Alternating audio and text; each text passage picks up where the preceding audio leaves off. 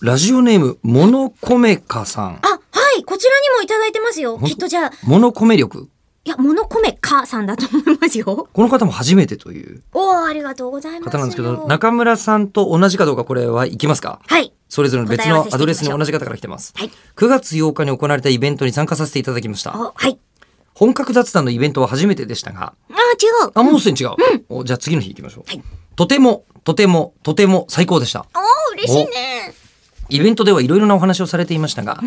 特に印象に残っているのはあの名台詞。電池を飛ばしたくて衛星を飛ばしてるんじゃ ない。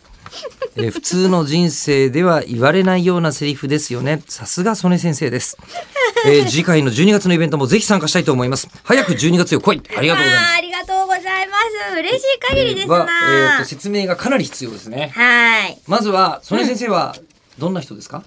えーっと、すごくいいおじさん。電時間かかるね。そこから行くと。池のこ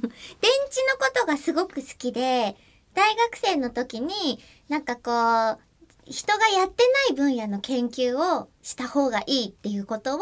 一生懸命その考えた結果電池の分野にたどり着いて電池がすごく好きすぎて正直曽根さんも私電池で動いてるんじゃないかなって思うぐらい電池への愛が深い人中村さんの考察が、あの、こう、一つ加わっちゃいましたし、 あの、宇宙に行くにはっていう重要な要素がめっちゃ抜けてる気がすそるんれです そ。れそれそれ、うん宇宙に行くために、えあの、こう、他の人がやってない研究をやったら、宇宙開発に携われるんじゃないかと、うんお考えになったそうで、そといううところですよ、重要なのは。それですねやめとけって言われたんだもんね、電電池ね。そうそうそう、ねやってないってことは難しいってことなんだよってういん、うでこもと誰ももやわってかないっりましてたしことはじゃあかぶんないからやっぱりなるんじゃないっつってことになったというですね、はいすごい電池の専門家ね、本当に宇宙に行きたくて宇宙飛行士の試験もね、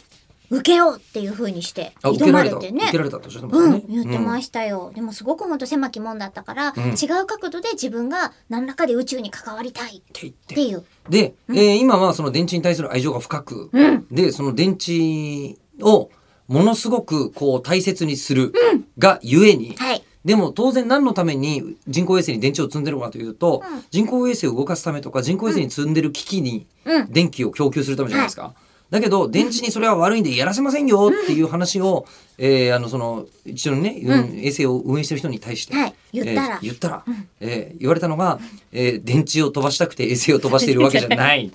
片倉さんもそこがすごくもう気になりましたここはやっぱぱり気になるよ言ってねくれ。てますねうん事実電池飛ばしてんだな、人類はって思いましたもん。ね、うんいや電池を飛ばせるようになって本当良かったわそうでしかもね電池についてまた面白いことがいくつも話があったんだけども、ありましたねちじゃょあっとまた明明日日以以降降